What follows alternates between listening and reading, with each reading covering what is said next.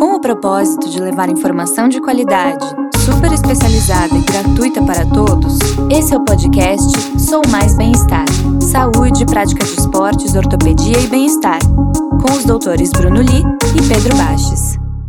Pacientes curiosos e pacientes curiosos, eu sou o Dr. Bruno Li, estou aqui com mais um plantão Sou Mais Bem-Estar, que é informação sobre saúde de qualidade para você. Estou aqui sem o, o, outro apresentador, né, o Dr. Pedro, que está na praia curtindo a vida, Tô aqui com esse convidado aqui, que é o Dr. Romualdo Monteiro de Barros. Legal, Bruno. Poxa, obrigado aí pelo convite. Uh, parabéns aí para você para o Pedro pela iniciativa do programa, que tá muito legal. Acho que é uma ideia muito bacana de falar de uma forma mais simples aí sobre temas bacanas aí da medicina.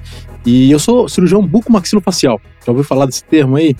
Bucomaxilofacial é um cirurgião dentista que faz uma especialização de cirurgia, né, para atuar em algumas afecções, algumas patologias aí da face. Bacana, bacana, bacana. Você atua mais em quê? Na face, de onde até onde? A cirurgia bucomaxilofacial, ela tem, assim, limites anatômicos, né, que seriam essa região aqui que a gente chama de glabela, até o ocioide, ou seja, essa porção aqui que envolve o terço inferior e o terço médio da face, vindo aqui da articulação temporomandibular para frente. Então, basicamente, o nosso enfoque é mais nos tecidos duros da face, mas pegando também as partes moles.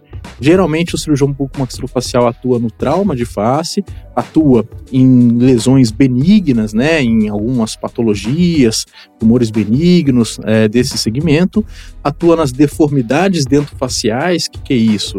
Uh, no mau posicionamento da maxila, da mandíbula, em algumas situações que os ossos não coincidem bem, que os dentes não casam bem, atua em reconstrução pós-sequelas, pós-trauma, etc. E no tratamento dessa articulação que a gente chama de ATM, que é a articulação temporomandibular.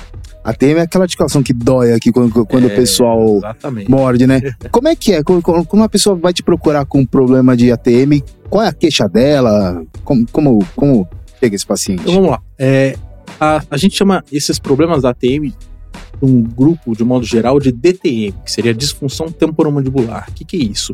É alguma alteração ou da própria articulação temporomandibular ou dos tecidos que fazem essa movimentação da mandíbula, principalmente o grupo muscular, etc. O paciente com DTM geralmente é um paciente que tem uma dor na face, tem algum sintoma ali, algum barulho, escuta um estalo, ou tem alguma dor ali na região do ouvido, quando vai abrir, fecha a boca, sente, pode sentir algum travamento, ou eventualmente tem alguma dificuldade de movimentar a mandíbula, de mastigar alimentos mais sólidos. E isso gera, além da incapacidade de movimentar a mandíbula, gera um pouco de dor e de transtorno. Então, a gente faz um exame mais detalhado para identificar se essa disfunção ela é da articulação ou dos tecidos anexos, e a partir daí tem algumas modalidades de tratamento. Entendi. É como se fosse uma dor de cabeça, mas um é, pouco diferente. Como esse segmento da face, da cabeça, da região cervical, área muito inervada, né, muito rica em inervação, as dores elas podem se confundir, né? Então é muito comum um fenômeno que a gente chama de dor referida, uma dor que tem uma origem, por exemplo, na articulação, e ela vai aparecer como uma dor no dente, uma dor ali no fundo do olho, uma dor de cabeça, ou dores que são mais difusas, e aí o diagnóstico fica um pouco mais difícil, porque não é aquela dor pontual, fala, ó, oh, doutor, tô sentindo uma dor aqui bem na frente da orelha, uma Sim. dor que espalha por toda a cabeça, né, e é importante o cirurgião conseguir fazer o diagnóstico limpando as possibilidades para verificar o problema da articulação. E quem que descobre? Porque assim, é, se você tem uma dor de cabeça, na minha, cabe, uh, na, na, minha ideia, você não vai procurar um, um bucomaxilo, né? eles chegam como para você? Legal, cara. Essa é uma pergunta bacana porque como eu falei, né, bucomaxilofacial é um termo que é até é difícil de falar. Então, até cinco anos atrás, dez anos atrás, as pessoas, população de um modo geral, né, fora aí do âmbito da saúde, não conhecia muito bem esse especialista. Uh, de uns tempos para cá, as pessoas têm, até por redes sociais, internet, divulgação em mídia, têm conhecido mais a especialidade e têm vindo direto aí para o bucomaxilo. Digita no Google, por exemplo, dor de cabeça, arranja os dentes, etc. E geralmente já aparece alguma página de algum bucomaxilo, alguma página que conte um pouco sobre a especialidade. Mas o grosso dos pacientes costumam ir Primeiro, por exemplo, para um otorrino, né? Porque as dores elas são muito comuns de serem na região do ouvido, uma sensação do ouvido meio tapado, abafado, uma uhum. dor ali uhum. que espalha. Então é muito comum que ele vá para o otorrino ou vá para o neurologista, e aí sim esse profissional que faz o primeiro atendimento verifica algum problema na TM e encaminha para o bucomaxilo. Entendi, entendi, entendi. Outra coisa que é muito, muito comum também é você tratar ronco, né? Pessoal que ronca aí quando dorme. Isso. Quais são as causas? Quando é um ronco que precisa tratar, operar, ou quando é um ronco que não? Outra área que tem ganhado bastante corpo aí dentro da saúde nesses últimos tempos é a chamada medicina do sono. A medicina do sono é uma área de atuação multidisciplinar. Então você tem vários profissionais ali e atuam cada um com a sua visão para que se melhorar o universo desse paciente, né? Então você tem desde um otorrino, você tem um neurologista, você tem nós da bucomaxilofacial, você tem um nutricionista, um nutrólogo, você tem um fisioterapeuta, vários profissionais, cada um vendo pelo seu prisma, né, para uh, eh, melhorar a qualidade de vida desse paciente. O, o ronco, ele está muito relacionado a um mau posicionamento das bases ósseas. Né? Explico. Hum. Quando você tem a maxila, por exemplo, que é esse osso de cima, que tem os dentes de cima, a mandíbula, que é o osso de baixo, mais para trás, que a gente chama de retroposicionados, você tem a via aérea superior, que é o cano, que leva ar do nariz da boca até os dois pulmões, mais estreito. E aí a passagem de ar fica mais estreita. Durante o dia, você, enfim, não repara muito, porque é uma coisa que te acompanha durante a vida inteira. Mas à noite, quando você começa a dormir, né, você tem aquelas fases do sono, e durante o sono mais profundo, que a gente chama de sono REM, você tem a musculatura bem relaxada. Dormindo, você está geralmente numa posição ali deitado, e a gravidade joga todos os tecidos da região cervical mais para baixo. Consequência, o ar encontra muita dificuldade, muita resistência na hora de passar. Ele passa fazendo um barulho, que é o ronco, que é mais um problema ali social para quem está do lado, ali incomoda ali o cônjuge, etc. Mas ele causa um outro problema, essa obstrução, que é chamada apneia sono. E é, é nessa, é nessa área que a gente acaba atuando mais, né? Porque a apneia do sono é um problema de saúde, né? Não é só dormir mal e acordar cansado, né? O paciente que tem apneia do sono, existem vários graus, níveis diferentes de apneia, ele pode desenvolver problemas mais sérios, ele tem uma propensão muito maior a desenvolver hipertensão arterial, diabetes, entre outras coisas. A, o tratamento do, dos distúrbios do sono, né, como a especialidade, é um tratamento multidisciplinar. Não adianta a gente enxergar que só a deformidade dentro facial, por exemplo, as bases ósseas mais para trás, no paciente que está com sobrepeso, no paciente que não tem ali uma qualidade de vida tão interessante. Então, existe um aspecto de higiene do sono, até um aspecto psicológico por trás, algumas terapias.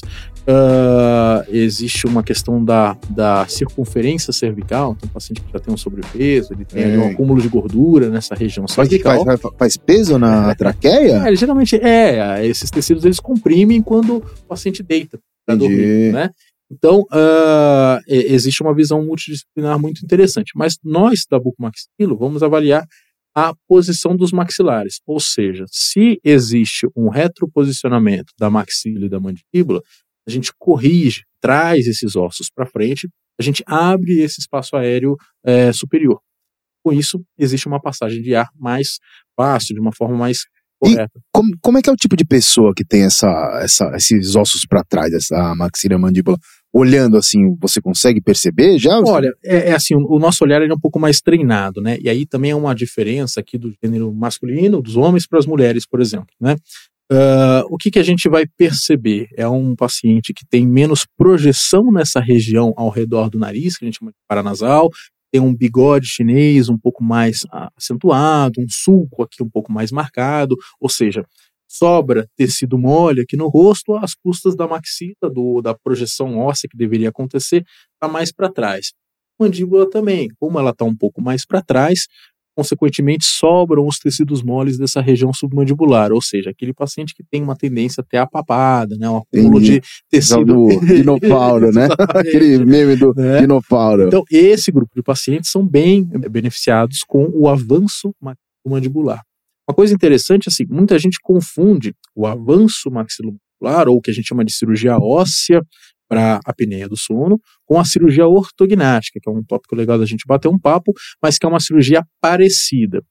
A diferença talvez esteja ali na indicação, porque a cirurgia ortognática visa, visa corrigir os ossos maxilares. An antes disso, explica pro pessoal como que você pega o osso da face e traz ele para frente. É, Porque não é, não é. Não, é uma cirurgia, é uma cirurgia que evoluiu bastante nesses. Por onde que é, é feita é tudo por dentro da boca. Por, por dentro da Isso, boca. É, é uma cirurgia que evoluiu bastante nesses últimos tempos, né? Então, às vezes as pessoas até chegam, nossa, mas eu ouvi dizer, um, um conhecido meu passou por uma cirurgia dessa 20 anos atrás e foi horrível, nunca mais quer pensar em nada desse tipo, e a gente não consegue comparar a qualidade, a técnica, o pós-operatório de hoje com quem passou isso há bastante tempo, né? É, evoluímos em tudo, né? Nas técnicas, em todo o procedimento, na qualidade dos materiais, enfim. Hoje é uma cirurgia que é feita toda por dentro da boca, uma cirurgia que é feita no hospital, paciente sob anestesia geral, né? Procedimento relativamente rápido aí, vamos dizer assim, um porte 1 a 2, é uma cirurgia de duas horas e meia, três horas aí. Não fica nenhuma cicatriz, então, externa ali no rosto desse paciente.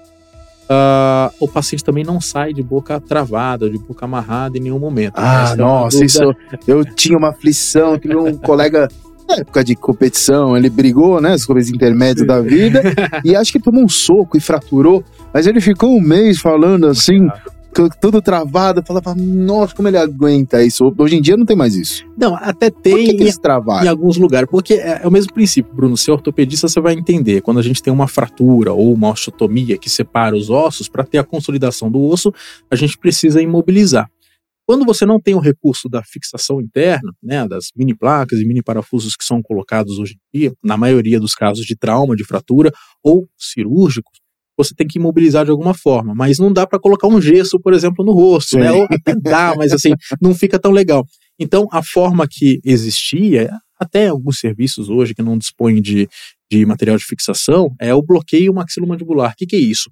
Passa-se um, um, tipo de um aparelho, vamos chamar assim, uma barrinha, né, de metal nos dentes de cima e de baixo, e faz o, a, a amarria, né? Então você amarra, prende no, aço, nos prende. dentes. Então, com o paciente Nossa bloqueado, né, sem abrir a boca, ele não mexe as bases ósseas e dá tempo de consolidar. Então, ali, mais ou menos 45 dias a 60 dias, remove-se o bloqueio e o osso está consolidado. É uma forma assim, chamado um tratamento não invasivo, porém também é um tratamento que não. gera um desconforto muito grande nesse tempo tem que gostar muito de sopa, né? É, exatamente. É, só sopa. um mês e meio tomando sopa. É, só no canudinho meu ali na Deus sopa. Céu, né? Mas hoje não nada mais disso, né? Então hoje o, tanto a cirurgia ortognática quanto a cirurgia de avanço maxilomandibular para pinéris são feitos com material de fixação interna, né? Então o paciente sai abrindo e fechando a boca mesmo, no mesmo dia. Dá, dá para comer dá, depois de quantos dias? Não, no mesmo dia. No mesmo dia dá pra comer. dia sem comer. O que a gente orienta é uma dieta um pouco mais pastosa. A principal questão para a gente é não ter movimento, carga mastigatória. Né? Então você pode abrir e fechar a boca, ter o movimento, mas você não mastiga os alimentos. A dieta fica mais pastosa ali, coisas que você dissolva com a língua contra o céu da boca e consiga engolir, por exemplo dois a três dias mais gelado ali, mais temperatura ambiente no máximo, no terceiro dia em diante pode, com, pode comer coisas mais quentes. É tudo por dentro da boca, então, como a gente comentou. Existe, eventualmente, uma necessidade de guiar a musculatura ali com algum elástico. Então, talvez alguém esteja se perguntando: poxa, mas você falou que não tem ali bloqueio, mas alguém que eu conheço usou uns elásticos entre a parte de baixo e de cima, ali no pós-operatório. O que acontece? Dependendo do movimento, em grandes movimentos, a musculatura, né, está inserida na mandíbula, ela tem uma memória, ela quer trazer a mandíbula para a posição original. E aí você precisa fazer uma reeducação dessa musculatura com uso de elásticos, por exemplo. Entendi, entendi. E você disse que era diferente a, as duas cirurgias. Elas são diferentes no quê? Elas são diferentes na indicação e elas são diferentes o, no movimento que é. Vamos dizer o seguinte: a, o avanço maxilomandibular para a apneia do sono, ele é um avanço grande. Não adianta fazer um movimento de 2, 3 milímetros na maxila e na mandíbula para trás, e a repercussão que isso vai ter na via aérea é insignificante é, e logo mais o custo-benefício para o paciente acaba não, não, não, justificando a cirurgia, né? Mas quanto você avança? Geralmente são 8 a 10 milímetros, né? Quase da um maxila, centímetro. é quase um centímetro. É um E, e não muda demais o rosto? Não fica igual Muda. Na maioria das homem vezes de Cro-Magnon, Neandertal, aquele, né? fica, a gente tem que tomar cuidado. Então, quando a gente fala de face, né, o, o aspecto estético, ele também tem um componente funcional, né? Sim. Porque assim, eu não posso, de nada adianta, né, corrigir o problema do paciente ali ah, funcional, deixar ele sem roncar, sem fazer uma apneia, por exemplo, mas que fique assim socialmente desagradável. Né? Então a gente sempre vai levar em consideração a análise facial. É sempre feita um- uma consulta com uma série de medidas, um estudo muito detalhado desse rosto do paciente. E, e o que acontece é que na maioria das vezes existe uma deficiência anteroposterior, ou seja, a maxila e a mandíbula estão mais para trás, e esses avanços, eles inclusive colaboram para melhorar a estética dos pacientes. Tá. Mas existe aqueles casos em que o paciente não tem uma alteração de bases ósseas tão significativas, e é sempre ah, algo que a gente vai ponderar, ou existem movimentos que dão uma camuflada nessa repercussão dos tecidos moles, né? Algumas rotações do que a gente chama de plano oclusal, o que, que é o plano da maxila e da mandíbula num sentido assim lado, em que a gente consegue subir um pouco mais ou descer, e com essas rotações de plano oclusal, eventualmente se alonga um pouco mais da musculatura mandibular, sem necessidade de grandes avanços. Agora, quanto melhor, quanto maior o avanço para o paciente mais volume de via aérea ele vai ter. Na cirurgia ortognática já é uma coisa diferente. O que a gente é deixar para aquela face as bases ósseas mais harmoniosas possível. Né? Mas é harmonioso como? Quem, quem, quem que decide isso aí? Como, como que é? Olha, esse também é uma, é uma outra é uma outra pergunta, né, muito frequente e, e é uma questão muito subjetiva. Por quê? A beleza diz que está nos olhos de quem vê, né? Então, às vezes o que eu acho bonito você não acha, por exemplo. E existe, obviamente, os padrões assim, estéticos e culturais. O que é bonito aqui em São Paulo pode não ser Nordeste, pode não ser na Europa, nos Estados Unidos ou no Japão. Uhum. Ah, o que, que a gente tem? Algumas linhas de referência que deixam uma face mais harmoniosa. Então, existem vários estudos que foram feitos, né, ah, pegando pessoas consideradas atraentes, harmoniosas, né, é, em que se observou o que a gente chama de uma proporção entre as estruturas ósseas em todos os sentidos, porque a gente é tridimensional. Então, você tem que ter uma certa proporção entre os terços da face, um aspecto é, frontal, assim, vertical, né? O terço inferior tem que ter uma certa proporção em relação ao terço médio, em relação ao terço superior, em vistas de perfil também, e no sentido lateral-lateral também. Ou seja, as assimetrias de face são os problemas bem frequentes que a gente tem lá no consultório. As assimetrias, é, de um modo geral, um pouco mais fácil de ser identificada, né? Você vai Sim. traçar uma linha média, uma linha mediana no rosto desse paciente e vai verificar o que tem de assimetria, o que tem de diferente de um lado em relação ao outro Entendi. nenhum ser humano é 100% simétrico. É, isso, as Sim. pessoas sempre me perguntam, falam, não, mas eu vou ficar certinho, né? Tem até aquela brincadeira que você pega uma fotografia sua ali, 3x4, uma fotografia bem de frente, recorta a metade esquerda da sua face, metade direita, e depois espelha as duas metades, esquisito. você vai ter duas pessoas totalmente diferentes da que você é. Sim. Então, um pouco de assimetria faz a sua face ter ali uma harmonia, né? O que a gente entende como assimetria é quando foge muito do padrão, ali mais de 2, 3 milímetros já começa a chamar a atenção em quem vê, né? Então, na cirurgia ortognática, a gente vai dar para essa face, ou devolver, dependendo da situação, ah, uma face mais equilibrada, uma estrutura óssea mais equilibrada. Na cirurgia ortognática, geralmente existe um mau posicionamento dos dentes também dentro das bases ósseas. E Tá. aí já é um outro tópico, porque você tem geralmente um paciente que vai ali para um ortodontista, aquele dentista que faz aparelho, porque os dentes não estão casando. Você tem ali uma mordida que não está encaixando muito bem. Na minha, sim, né? É lá, que bonito, né? E aí, o, o paciente geralmente fala: Ó, vou usar o aparelho, né? E, e vai para o ortodontista. Quando os dentes estão mal posicionados, mas as bases ósseas estão ali eh, numa posição correta, é uma questão de alinhamento ou nivelamento desses dentes, ok, né? A gente vai lá, coloca o aparelho, o ortodontista coloca o aparelho e resolve o caso.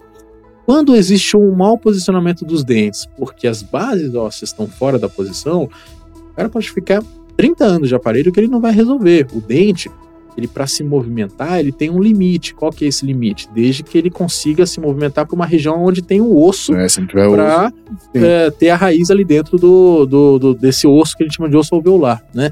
Se chega uma hora que o osso acaba e o dente precisa continuar indo, ou o ortodontista trabalha ali com inclinações, o que a gente chama de compensações dentárias, que são movimentos na maioria das vezes instáveis, né? E que tem uma assim, além do ponto de vista funcional, a mastigação não ter uma boa qualidade, a repercussão estética na face acaba sendo prejudicada também. Então, esse grupo de pacientes que tem alteração das bases ósseas e os dentes não encaixam são pacientes geralmente que vão para a cirurgia ortognática.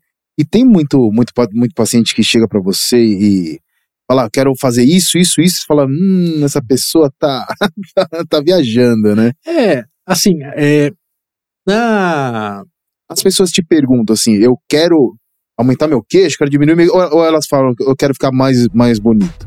Eu brinco, a gente tem um, colega que é cirurgião plástico, ele falou, olha, na cirurgia plástica, às vezes a paciente chega e quer uma, quer uma mama de 500 ml. Tudo bem, é o que ela quer e, e- e vamos fazer, né? Na bucomaxilo, não. Na, é, na cirurgia ortognática, é muito importante que você mostre para o paciente o que, que é a face equilibrada. Te dou um exemplo muito claro que acontece todos os dias no consultório de qualquer bucomaxilo. O paciente chamado prognata, o paciente que tem o queixo um pouco mais para trás, geralmente ele acha que é o queixo que é o problema. Às vezes, o queixo, aliás, na maioria das vezes, o queixo ele está bem posicionado e o que ele tem é a maxila, todo o terço médio mais para trás. Só que é muito difícil do paciente se olhar no espelho e entender que essa região da maxila, essa região paranasal, que está mais para trás. Ele acha que o queixo está mais para frente porque ele olha e o queixo aparece mais à frente do que essa parte. Que a gente precisa fazer, é, através de alguns estudos e alguns modelos que dá para orientar o paciente, é mostrar que não, o- a, a mandíbula dele está bem posicionada, o que falta ali é a parte paranasal, e com isso a gente vai mudar totalmente o programa que ele tinha pensado do ponto de vista de cirurgia. Ele chega no teu consultório pensando que vai recuar, por exemplo, a mandíbula, e você sugere para ele avançar a maxila. né? Então é muito importante que o bucomaxilo tenha uma visão e entenda os conceitos ali da boa harmonia facial para poder orientar o paciente quais ah, os segmentos ósseos que estão fora de posição. Entendi. Eu vou, eu vou ler ler uma pergunta que tem a ver com isso. É uma pergunta que chegou durante a semana da Rafaela Andrade, aqui, aqui de São Paulo. Ela perguntou assim, a Rafaela, eu tenho mordida cruzada e me disseram que preciso operar. Eu preciso mesmo? É difícil saber sim, sim, né? Mas assim, e o que pode acontecer se, se ela não operar? Legal, Rafaela. Então, a mordida cruzada, o que que é, né? Ah, o certo que os ossos, que os dentes de cima, né, os dentes que estão na maxila, eles meio que cubram os dentes de baixo. né? Então, uma chave de oclusão dentária satisfatória faz com que os dentes de cima tenham um encaixe um pouco mais à frente dos dentes de baixo. Quando a maxila, o osso de cima, ele é atrésico, ele é estreito, né, os dentes de baixo ficam mais largos do que os dentes de cima. E é, a gente chama isso de mordida cruzada, né? Os dentes de cima, eles não conseguem encaixar bem nos de baixo. Quando existe essa situação, porque os dentes estão inclinados para né? Ou os dentes e um pouquinho do osso alveolar está um pouco inclinado para dentro. Na maioria das vezes, com algum tipo de mecânica ortodôntica, você consegue compensar e deixar os dentes mais verticais na posição correta, gente. Isso de melhorar o torque do. Quando, e isso é a maioria das situações, né, que existe essa atresia de maxila, o osso efetivamente da maxila está mais estreito, não tem muito jeito. Você precisa operar a partir do momento que você passou aí da adolescência para a fase adulta. Porque na criança, a sutura palatina, que é uma estrutura que separa as duas, a gente chama maxila um osso só, mas na verdade a gente tem duas maxilas, né? Você tem a maxila do lado direito e a maxila do lado esquerdo, né? Esses dois ossos, no começo da infância, eles são unidos só por uma sutura que é móvel. Então, se o ortodontista ou ortopedista funcional, ele fizer o uso de um aparelho até uns 8, 10 anos de idade, né, para abrir um pouquinho, é, só com o aparelho, nessa fase ele consegue. A partir do momento que tem a consolidação, a calcificação dessa sutura mediana, você não tem mais como fazer essa expansão só pelo, pelo ponto ortopédico. Então você vai precisar fazer uma cirurgia que chama disjunção de maxila. O que é essa disjunção de maxila? A gente vai instalar um aparelhinho no seu céu da boca, né? Esse aparelho, ele tem um que a gente chama de um torno de expansão. O que é isso? Imagina um macaco hidráulico, o um macaquinho do carro, ali, aquele macaco que você usa, ativa para ele levantar o carro para você trocar o pneu, né? Então, é, esse aparelho é colocado ali, geralmente preso ali nos dentes, né? E a gente faz uma cirurgia para enfraquecer alguns pilares de força que a gente tem na maxila. Na maxila a gente geralmente tem três pilares de força que seguram bem esse osso. O pilar canino, que fica ao redor aqui da abertura do nariz, o pilar zigomático, que é essa estrutura mais dura que vem para essa região da maçã do rosto, e o pilar pterigoide que fica ali atrás. Então, a cirurgia, o cirurgião vai fazer um enfraquecimento desses pilares. Então ele não solta a maxila por completo, ele faz só o enfraquecimento dessa região Uma martelada. Com, isso, junto com a sutura mediana, né? Então o osso, ele fica molinho, um em relação ao outro. E aí no pós, em casa, o paciente consegue fazer a ativação desse aparelhinho para separar um lado em relação ao outro, né? Isso, você conhece bem, é um processo de distração osteogênica, né? Então, uhum. você está alongando esse osso, você está trazendo esse osso um pouquinho mais é, separando, tá, deixando esse osso um pouco mais uh, com formato melhor, né? Existe, desculpa se eu estiver me confundindo não, aqui, existe também uma possibilidade, em alguns casos, que essa atresia óssea ela é pequena, então a mordida cruzada ela é uma mordida cruzada, assim, relativamente pequena, o que a gente chama pequena? Talvez até 5 ou 7 milímetros de discrepância, de fazer essa correção junto com a cirurgia ortognática, por exemplo. Um paciente geralmente que tem a atresia de maxila é um paciente que não só a maxila é atrésica, mas que tem alteração de bases ósseas em outros sentidos também, vertical, sagital. Então, é um paciente que geralmente vai precisar uh, fazer uma cirurgia ortognática futura. Então, a gente tem duas possibilidades para esses casos. Ou é, faz primeiro a disjunção, depois instala o aparelho, faz o preparo ortodôntico e faz a segunda ortognática, tem vantagens e desvantagens, ou faz tudo na mesma cirurgia com um procedimento que a gente chama de segmentação da maxila, que a gente consegue separar a maxila em três pedaços, geralmente, e abrir ela como um todo para encaixar na mandíbula. A vantagem é que é um procedimento só, a desvantagem é que tem alguns limites para a gente conseguir um, um bom ganho transversal nesses casos de segmentação. Então, para a Rafaela, sugiro que sim, se ela tentar fazer isso pela forma mais compensatória, somente inclinando os dentes ali com ortodontia, ela tem uma chance muito grande de deixar esses dentes numa posição que não esteja muito confortável. E aí o dente, ele recebe um impacto, uma força de mastigação, né? Essa força de mastigação, com o tempo, vai enfraquecendo os tecidos que cortam ali o dente, o osso alveolar, a, o tecido periodontal, ela tem uma chance de ter mais mobilidade dos dentes, retração da gengiva, eventualmente até perder esses dentes mais para frente, porque a carga mastigatória não está sendo distribuída da forma correta. Entendi, entendi. Eu vejo que, é, assim, a gente, quando eu não conhecia muito Buco, uh, gente, o pessoal falava, confunde muito, né, a área de atuação de Buco, de cirurgião plástico, é mais diferente, né? É outra, outra maneira de ver, são outras patologias, né, porque existe, né, uma, todo mundo trabalha na mesma área ali, né? E aí gente, eu, eu, entrei num, num, num, perfil no Instagram hoje que era. Assim, acho que ele chamava Vítimas da Bichectomia. Uhum. E aí comecei a verificar e vi que o pessoal começa a fazer uns. Começou a fazer uns procedimentos estéticos no, no consultório ali. Aí eu vi uma que, que, que, que a menina ela afinava o nariz, aí dava uns pontos lá e, e, e ficava sem, sem, sem orifício. ficava sem buraco do nariz. O nariz ficava fininho, mas sem, não passava ar. E o que, que, que você acha dessas coisas aí? Não, é. Olha, isso que você comentou é, é, é, é muito bacana, né? A, a, medicina ela tem várias especialidades. A, a cirurgia bucomaxilofacial, aqui no Brasil, é uma área que compete à odontologia, né? Então, por vários motivos, por várias questões, em, outros lugares, por exemplo, na Europa, o bucomaxilo, ele é o médico de formação, que é uma especialidade médica. Nos Estados Unidos, em outros países aí de língua inglesa, geralmente ela é da odontologia também. Aqui a gente segue esse mesmo padrão, então uh, a, a bucomaxilo, ela compete à odontologia, né? Agora, existem outras áreas da medicina que também atuam em segmentos parecidos, né?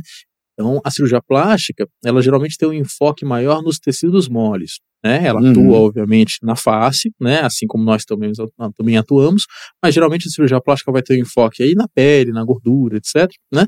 E a bucomaxilo nos tecidos duros. Isso, obviamente, não impede o bucomaxilo de atuar nos tecidos moles e o plástico nos duros e vice-versa, né? Sim. O que existe é a formação, a competência. Então, eu me sinto muito apto a trabalhar nos tecidos duros, mas de repente algum procedimento de partes moles eu prefiro chamar um colega cirurgião plástico para atuar, da mesma forma que a gente faz bastante procedimentos ali concomitantes dentro do nariz, né?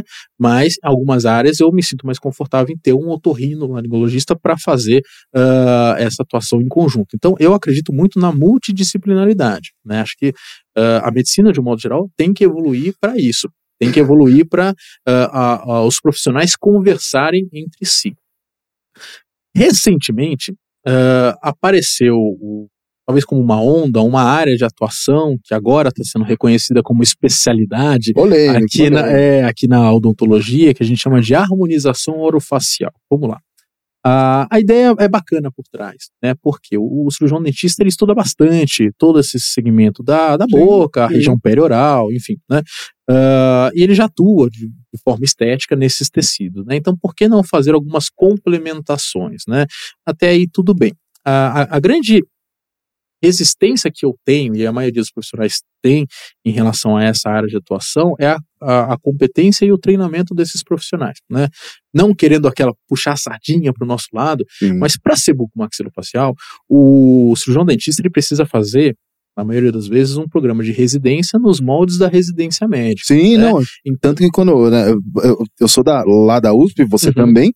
Na minha época, as meninas que, da Buco que entraram com a gente saíram com a gente. Exatamente. Na mesma época. Então, Foram assim, três anos, né? Pois é, para dar o meu exemplo, né, eu fiz a residência lá no, no Hospital das Clínicas, a gente fez, eu fiz três anos de residência, né, que é o, o período convencional, R1, R2, R3, eu ainda fiz um R4 em algumas áreas para me sentir mais confortável em sair dali e executar. Então fiz o R4 em cirurgia ortognática, por exemplo, que é uma área que eu atuo bastante. Ou seja, eu gastei mais horas no meu programa de residência do que na minha graduação. Né? Porque a graduação de odontologia hoje são quatro anos, ao invés da de medicina, que são seis, salvo algumas exceções, obviamente. Mas assim, voltando para o tópico da harmonização orofacial, ah, se você tem uma bagagem de conhecimento né, e um preparo para atuar cirurgicamente nessa área, né, e você consegue tratar não só os casos que dão certo, mas tratar todas as complicações, eu não vejo nenhum problema contra, né, desde que você esteja dentro da área que nos compete legalmente. né, e aí que existem algumas nuances e algumas disputas, até disputas mercadológicas Sim, que são justas. Então, é, daqui a pouco o cirurgião dentista começou a fazer procedimentos dermatológicos. É, ah, tudo bem, mas é porque está na face. Mas não é porque está na face que, de repente, lhe compete esse tipo de procedimento. É, eu vejo o pessoal que faz né, aquela cirurgia pra, pra orelha, de, de, mas no, no, no, no consultório, consultório, né? com, luva É, ali, é, pois é. aquela avental cirúrgica. E né, assim, então, assim, o que, que existe hoje, que a gente vê com uma certa preocupação, e, e, obviamente não, não é toda a odontologia, e nem toda, todo Claro. profissional que faz a harmonização Claro. facial que, que vai por Claro. esse caminho, mas é uma certa imperícia na, na execução, na indicação dos procedimentos. Né? Primeiro, os casos da, das sequelas das bichectomias, por exemplo, né? Então, isso é um exemplo bem clássico. Aí até um tópico, assim, acho que vale a pena um parênteses, né? Ah, bichectomia é um procedimento que tem uma indicação muito restrita, assim, muito específica. Por quê?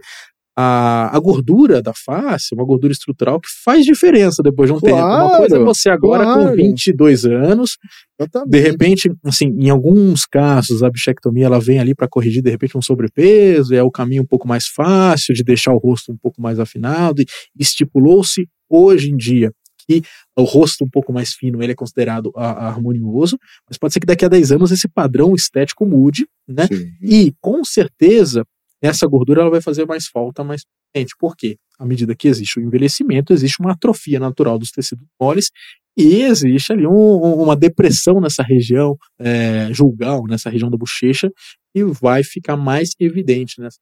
Sim. Quando a gente conversa com a cirurgia plástica, por exemplo, eles trabalham muito com lipoenxertia. pessoal da cirurgia plástica está colocando gordura para dar mais volume, para dar mais vigor para aquela pele, e aí você tem uma área tirando gordura, enfim, né? Então, essa, essa é uma cirurgia que eu nunca entendi. Porque assim, pensa numa nossa, coisa que vem desde criança, o desenho da Branca de Neve.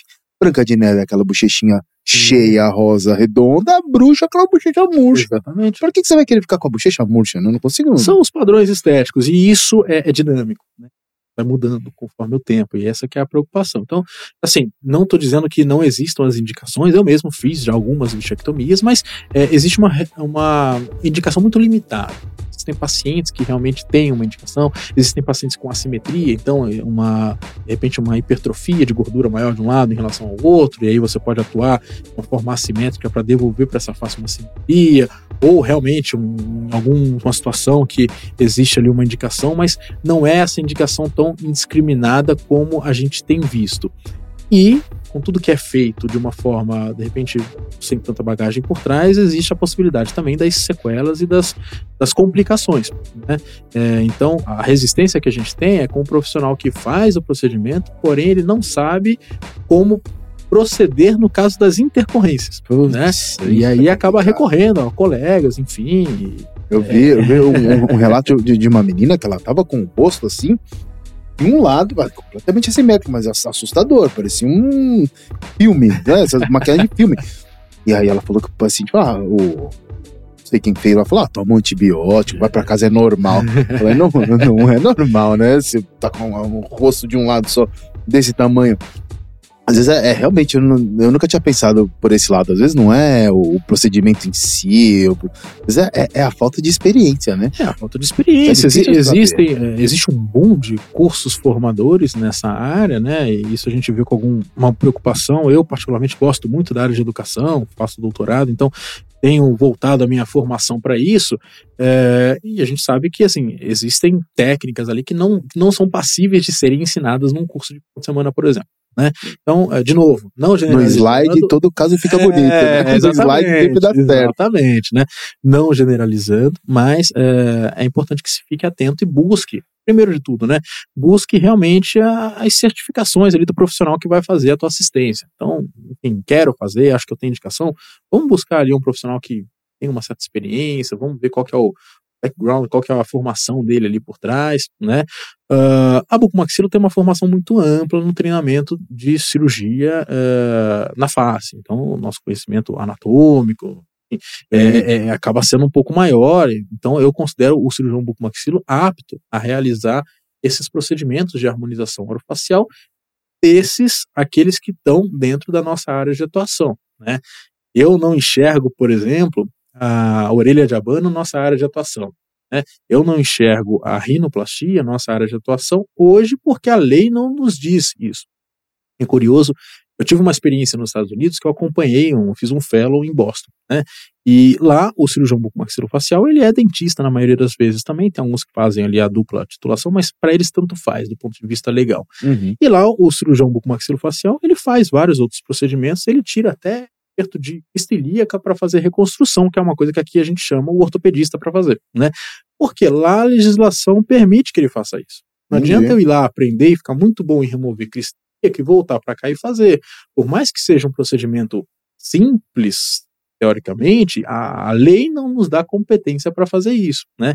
Então, uma outra argumentação que eu vejo ali para colegas é, poxa, mas é um procedimento tão simples, eu faço coisas tão mais não, não é essa discussão de se é simples ou não. Sim, sim. Tirar uma pinta do pé não tem dificuldade nenhuma, mas sim. o pé não me compete. Então não adianta eu, fazer uma cirurgia ortognática super complexa uh, e achar que a, a, tirar, remover a pinta do pé é mais fácil. É, mas é, é, é, que às vezes o pessoal, assim, quando dá tudo certo, ah, tira a crise, agora se fura uma ilíaca. É.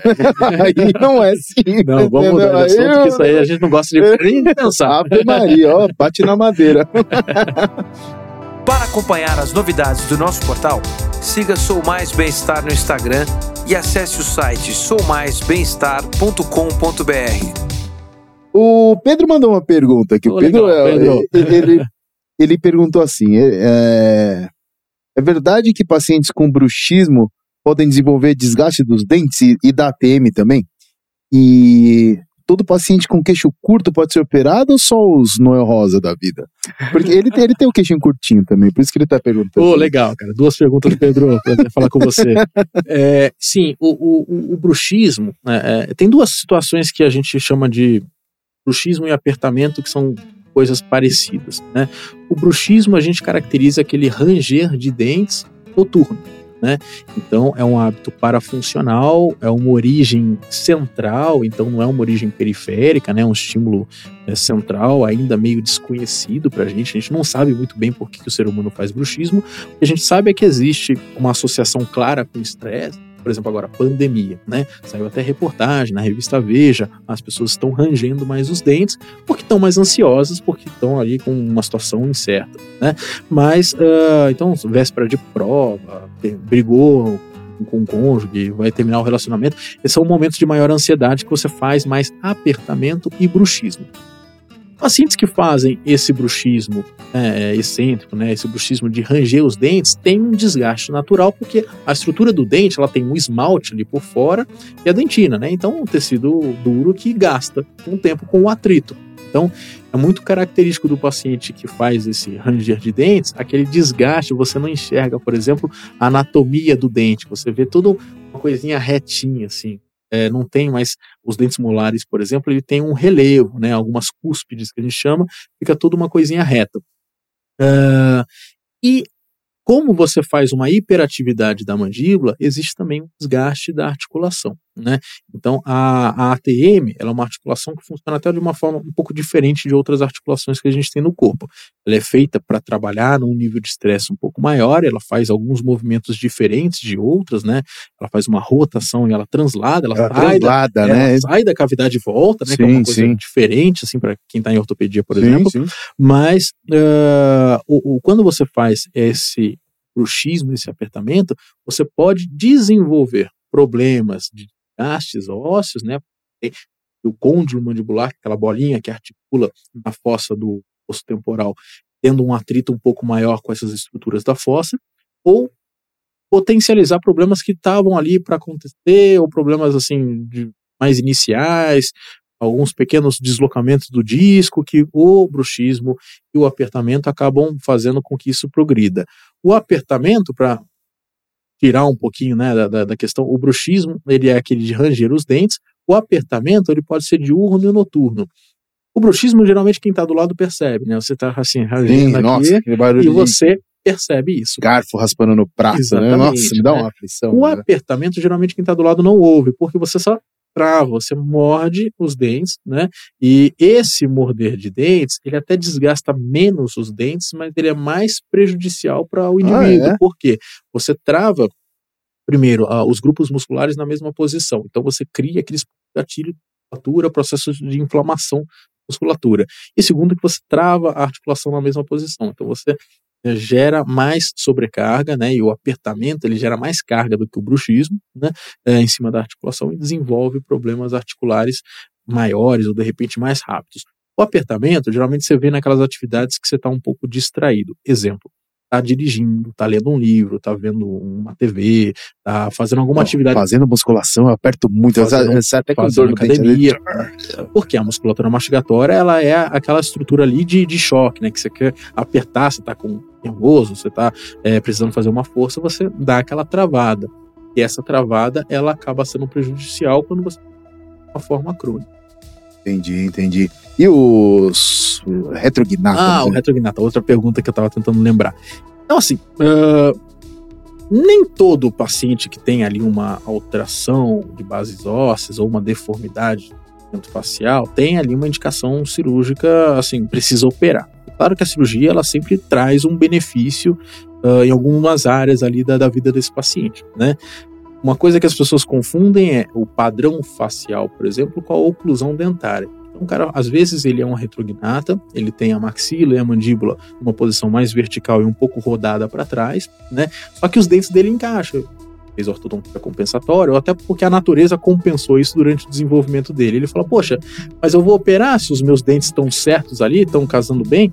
E aí, as bases ósseas mal posicionadas com os dentes bem posicionados, ainda assim tem indicação de fazer a cirurgia, porque você vai ter outros benefícios. Então vamos lá, quais são os benefícios de quem tem essa alteração, por exemplo, no caso dele, é o retrognatismo e faz a cirurgia ortognática, né? O primeiro deles é a parte de equilíbrio para articulação. Por quê? Quanto mais curto o queixo, mais sobrecarga a gente acaba tendo ali dos grupos musculares em cima da articulação existe uma relação direta entre o padrão 2, que, que é isso? É o retrognata com queixo um pouco mais curto e o desenvolvimento de DTMs, de doenças articulares ali da ATM, né? Uh, segundo ponto, o ronco e a apneia, né? Pode ser que ele não tenha, ou você pode perceber pessoas ali que têm ali o, queixo um pouco mais curto e não tenham, né, uh, ainda um ronco ou uma apneia do sono, não se queixem disso, mas que vão desenvolver mais para frente. Por quê? Passar do tempo, os tecidos infelizmente ficam um pouquinho mais flácidos, a gente tende a dar uma relaxada, acumular um pouquinho mais de gordura nessa região e todos esses tecidos fazem mais sobrecarga ali da via aérea, né? Então, o paciente retrognata, queixo curto, tem uma tendência muito maior a desenvolver problemas do ronco. E a, a parte estética também. Homens, de um modo geral, queixam menos da parte estética do que as mulheres, ou pelo menos bem menos com essa queixa. Ainda existe um certo mito ali, aquela coisa. É, o homem quer só parecer que é ah, e a mulher é, aí sim vem, vem é, coloca bem as queixas estéticas é, de uma forma mais assim, clara, numa consulta, por exemplo. Mas assim, é natural do ser humano querer se olhar e se enxergar bem no espelho. Exemplo, Seu Madruga dizia: o homem tem que ser feio, forte e formal. Exatamente. Então, a gente tem essa coisa cultural ali, do machismo, etc. E o homem não pode ali transparecer vaidade, né? Mas Sim. isso é uma besteira, né? É, todo mundo quer se sentir bem. Quando você vai um pouco mais a fundo com os pacientes, eles acabam comentando, né? Mesmo aqueles mais tigres ali que você fala, poxa, né, esse aí é mais bronco, quando você vai e conversa, eles, eles falam, não, já que você está falando, eu gostaria de melhorar, poxa, isso aqui na foto me incomoda. Então, o aspecto estético é muito importante porque afasta o nosso cartão de visitas. Né? Então, é, você tá com as estruturas bem dadas, né? é, faz com que você tenha um bem-estar muito grande. Entendi. É, mas é. São, são cirurgias que não são simples assim, né? A recuperação. Olha, é, como comentei no começo ali, evoluiu bastante, né? Então eu passaria por uma cirurgia dessas. Né? É, eu acho que tudo na vida é, é, é custo-benefício. Né? Então você tem que estar tá ciente dos benefícios que você vai ter e, e, entender bem como é que é esse período de recuperação. Sim. Cada pessoa ela vai se recuperar de uma forma então, eu vejo com alguma preocupação, por um lado, por exemplo, existem hoje grupos de Facebook de cirurgia ortognática. Isso é fantástico, porque populariza o procedimento, mostra para pessoas que até então achavam que não tinham solução o caso delas, etc., que uhum. existem e mostram resultados de outras pessoas, porque é muito comum o paciente postar ali um antes e depois. Então, isso é muito bom por um lado. Por outro lado, cria-se uma certa expectativa de que o teu caso, por ser meio parecido com o da, daquela pessoa que você viu, vai ter a mesma evolução. É. E às é. vezes isso não é real, né? Então é, é, importante, aí é o papel ali do cirurgião fazer essa organização para o paciente entender, olha, é, são essas as possibilidades, né? Mas não é uma ciência exata, infelizmente. Então a gente tem essas possibilidades de evolução. Pode ser que você tenha um edema um pouco maior, pode ser tem um edema menor, pode ser que você sinta um pouquinho de dor ali no pós-operatório, pode ser que você não sinta dor nenhuma e não precise de remédio ali no pós, né? Mas, de um modo geral, as cirurgias elas evoluem bem, né? Uh, os pós costumam ser pós-operatórios, assim, tranquilos, né? É, as pessoas têm muito medo, por exemplo, por pós-operatório, e isso, na maioria das vezes, não é uma verdade. As medicações que controlam são analgésicos simples ali, uhum. uh, uma dipirona, uma novalgia, um né, um ibuprofeno, eventualmente um, um pouquinho mais forte um ou outro dia, né? Uh, o edema, é claro que é, aparece no rosto, é, né? Então tem pessoas que têm tendência a, a fazer uma equimose, a fazer ali é, um, um, pouco mais de edema, né? Mulheres com, com um perfil assim de, de pele um pouco mais delicado acabam mostrando um pouco mais isso, né? Hoje em dia até com, com as máscaras isso ajuda bastante. Eu tenho percebido no consultório, o pessoal quer aproveitar essa época da pandemia para fazer, porque está tá usando a máscara mesmo, então não aparece o edema. Mas o edema é uma coisa muito passageira ali que geralmente não repercute um, uma qualidade pós-operatório pior, né? O que a gente vê assim, o, o, os pacientes eles se surpreendem positivamente, eles sempre na maioria das vezes eles vêm, olha, eu achei que ia ser pior a cirurgia e eu tô assim preso, tô tendo um pós-operatório melhor do que eu esperava. Ah, bacana. Tem alguma, alguma história que você lembra que te marcou assim? Algum caso? Sempre tem, né? ah, é, assim, a gente tem várias histórias, né? Eu, eu, tenho várias histórias da época do, do HC, acho que de residência, né? Pô, pela característica do, do, do, do serviço ali.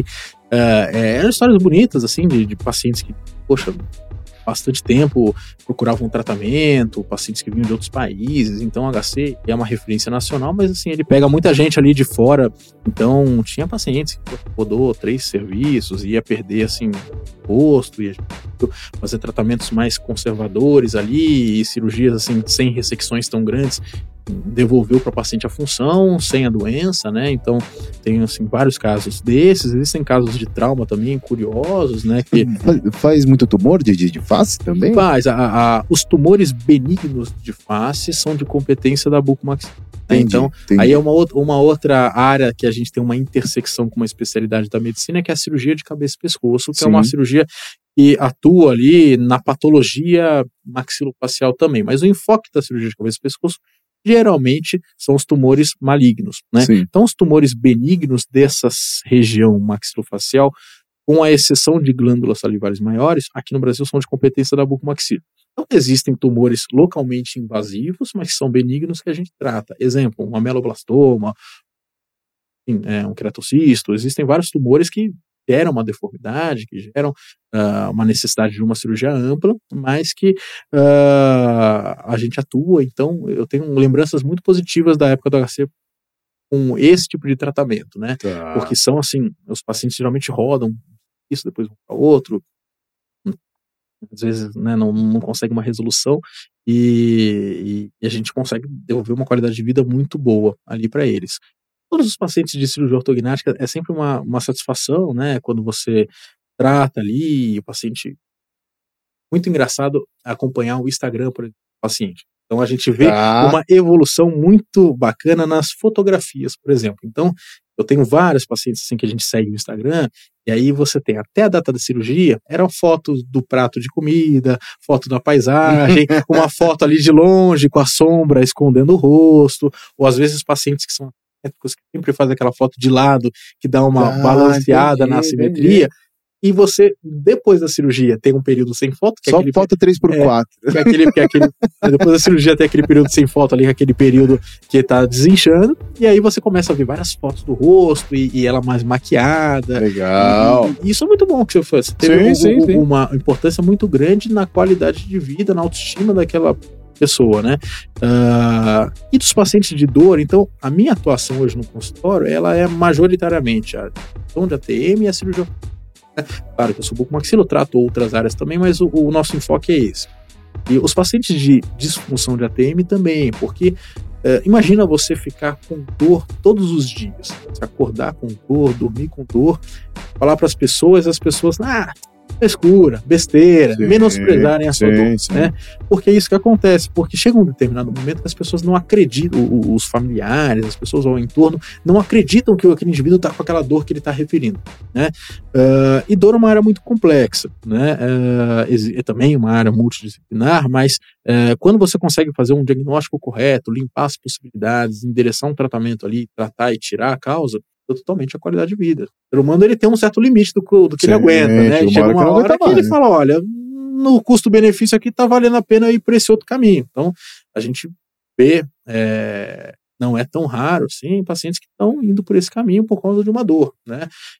Tudo bem que é um diagnóstico difícil, mas que a gente precisa e aí, dar uma atenção. Você faz cirurgia por, por vídeo, né? Isso. Então, a cirurgia de ATM, ou os tratamentos de DTM, eles evoluíram bastante também nos últimos tempos, né? Evoluíram de uma época que achava-se que não poderia operar ATM, então tratava-se de uma tentava se tratar de uma forma mais clínica ali.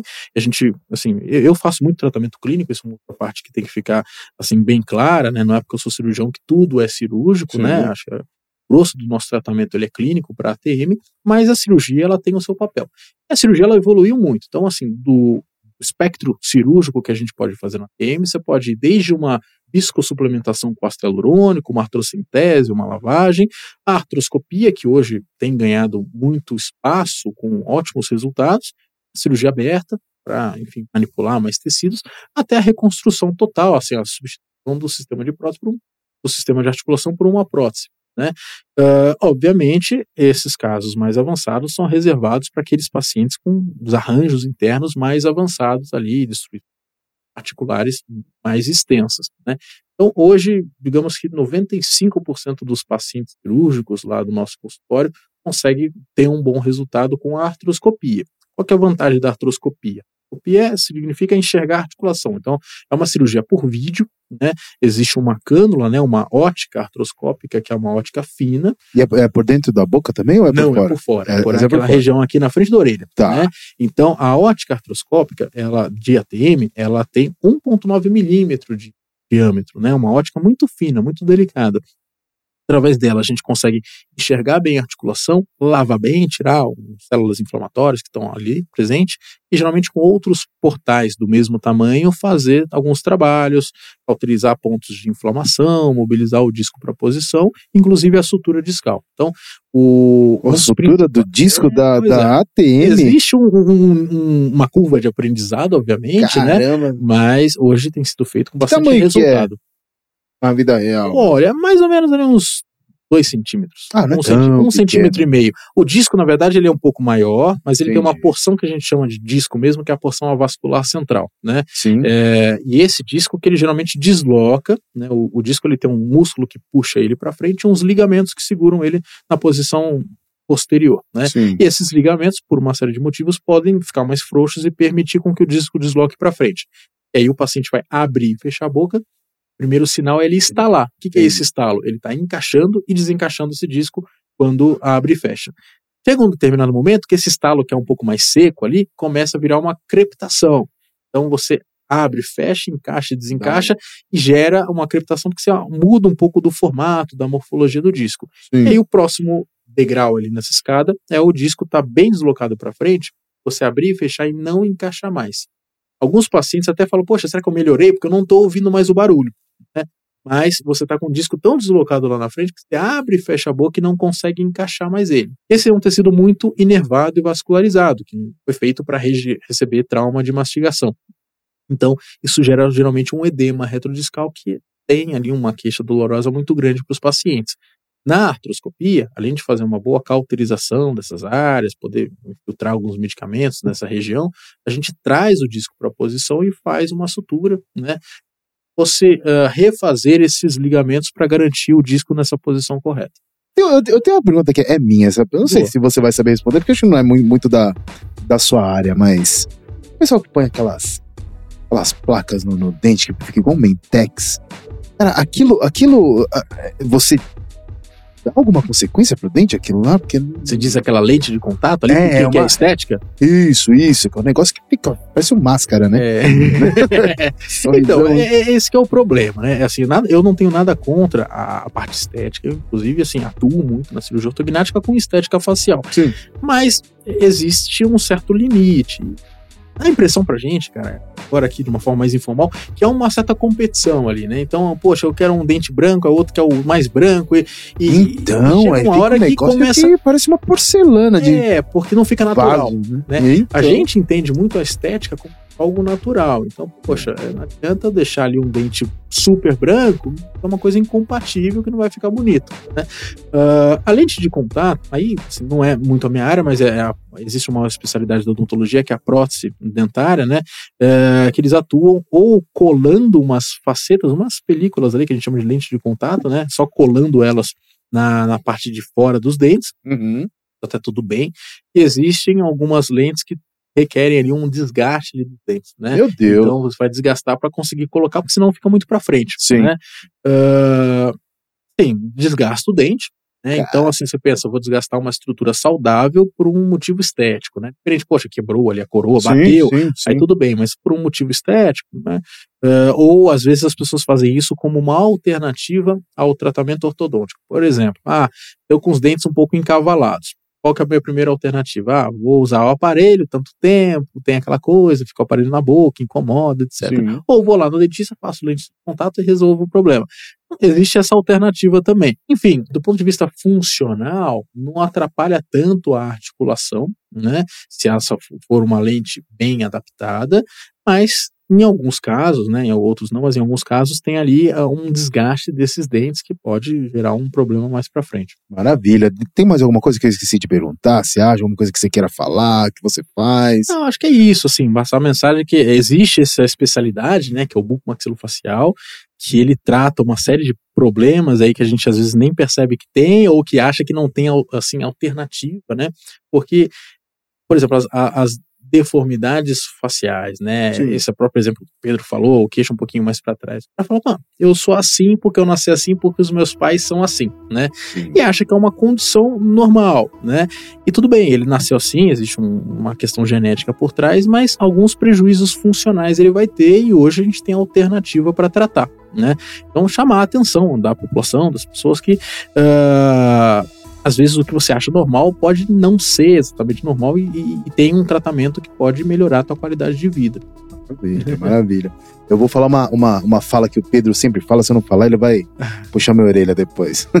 Então, na verdade, o objetivo do nosso portal é sempre passar informação de qualidade para acabar com esse falatório, com informações que não tem base científica, que está muito aí na mídia. E você, que é uma pergunta que ele, ele, ele gosta de fazer é, essa, essa disseminação de, de, de, informação sem base, você acha que ela te atrapalha muito no seu, no seu dia a dia? Eu acho que ela atrapalha. Eu acho que ela ajuda por um lado. Então vamos lá. Gente, assim, nossa geração conseguiu pegar um período pré-rede social e sim, internet sim. ali, e agora é o período que a gente vive na era das Instagram, TikTok, etc. Né? Uh, então a gente tem que lidar com essas questões nossas é, enfim, com essas dificuldades que vão aparecendo que a geração anterior à nossa não teve, né? Uh, por um lado, eu acho que as redes sociais e essas informações, mesmo, mesmo que mal disseminadas, elas ajudam o profissional, a, a, a pessoa, a, a ter o conhecimento de que existe um problema. Então, eu vi lá uma, uma coisinha de mastigar que seria para corrigir o bruxismo. Era, era uma, um, um, silicone que eles ficavam fazendo. Ah, que fica, que fica fazendo exercício que eu é, quero ficar mordendo. É. E aí um camarada vendia isso, ele falou: Poxa, se você treina o seu bíceps, se você treina, faz academia, por que, que você não precisa de treinar aqui a musculatura mastigatória? E assim, cabe mais uma live para explicar por que, que não, né? Mas esse camarada, disseminando uma fake news, entre aspas, ele fez pacientes chegarem até o meu consultório com essa: olha, doutor, será que isso aqui é bom mesmo? Ou então, poxa, comecei a procurar a fundo isso e fiquei sabendo que existe o buco, uma coisa sabia e que ele trata essas coisas. Então, vim aqui para ter essa consulta, porque a população ela não é boba, né? Então, assim, a, a, as pessoas de um modo geral, por mais diferente, heterogêneo que seja o nível de instrução, as pessoas elas têm uma certa desconfiança, né? Sim. De algumas. Então, quando a gente vê uma coisa muito milagrosa, muito assim diferente do ortodoxo, você tende a ter uma desconfiança e você vai buscar outras informações. E aí você acaba esbarrando em alguma, ou uma reportagem mais séria, ou num profissional que vai te explicar de uma forma melhor. Agora, sim, eu acho que, por outro lado, é, essa disseminação de informações não tão verdadeiras, ela cria falsa expectativa nos pacientes, ela cria frustração nos pacientes. Sim. Então, imagina, né? Poxa, você vê lá que existe uma solução milagrosa para o seu caso, você faz toda uma programação, você investe num tratamento e, e isso não dá retorno, às vezes te gera uma sequela, isso baixa a tua autoestima. Então, isso é um, poxa, é um problema muito grande ali para a vida daquele paciente, daquela pessoa, né? Uh, então, existe o lado bom da, da mídia social e, e, e, dessa divulgação mais ampla que a gente está tendo hoje, e existe o lado ruim dessa expectativa do paciente. Sim. E alguns colegas me falam que existe hoje uma certa desacreditação da medicina de geral, vamos lá, o doutor Google, né? Sim. Por quê? Você vai lá, o doutor Bruno, fala lá a tua experiência pro paciente, ele daqui ele vira, pega no celular e, e joga no Google para ver se você está falando é isso mesmo. Eu não vejo isso como algo ruim, né? Eu acho que assim, as informações estão aí e o profissional ele sempre vai ter espaço para ele é que estudou isso por trás, né? É complicado porque iguala todo mundo, né? Iguala uma pessoa que Uhum. trabalha 30 anos naquilo com alguém que, que fez um curso no último fim de semana, Sim. entendeu? Mas eu acho que, assim, num, num primeiro momento iguala. Assim, é, do- no- se você fosse muito raso, iguala. Qualquer um que vá um pouco mais a fundo consegue Ah, sim. perceber Não, sim, sim, ali sim. a falta de propriedade. Porque a pessoa ela pode ser muito boa no marketing, vender de uma forma muito verdadeira, mas se Exatamente. você faz duas ou três perguntas, acabou, porque Sim. ele é muito superficial ali naquele Sim, tópico. né? sim. Então, vai ter É, ali uma porcentagem de TikTok, né? vão cair. 15 segundos, ele é bom por 15 segundos. Exatamente, né? Aliás, saiu uma, uma matéria boa hoje da tictorização da medicina. Você viu isso aí? Não, não vi. Ah, não. Pois é? Dancinha tô fora. É, não vai fazer? Achei que a gente ia fazer aqui no final, aqui no Dancinha TikTok. não, eu não caio nessa, não. Poxa, olha, uma hora e pouco já. Foi Acho que legal, meu, foi excelente, rendeu bola, muito assunto, foi muito legal. Deixa os seus contatos pro pessoal aí, se quis- se quiserem te, te mandar perguntas. Eu quero te convidar para depois a, a Luana ela vai ent- en- entrar em contato com você para você escrever algo pro nosso site, se quiser Poxa, legal, gravar com vídeos, certeza. o convite tá feito aí. Pô, é, obrigado, Bruno. Obrigado também ao Pedro aí, que não, não pôde estar com a gente. É, na verdade, você acha que o nosso contato tem, tem é, Instagram, acho que é uma forma fácil ali da gente se comunicar, é arroba né? É, tem os nossos contatos, eu tô aqui na, na- em São Paulo, na região central, a gente atua é, em consultório privado aqui em São Paulo, então é fácil de nos achar. E, poxa, para mim é um prazer participar aí dessa iniciativa que vocês fizeram, muito bacana. Tô à disposição, contem comigo. Bacana, isso aí, pessoal. Ficamos por aqui, um abraço, hein? Valeu. Até semana que vem.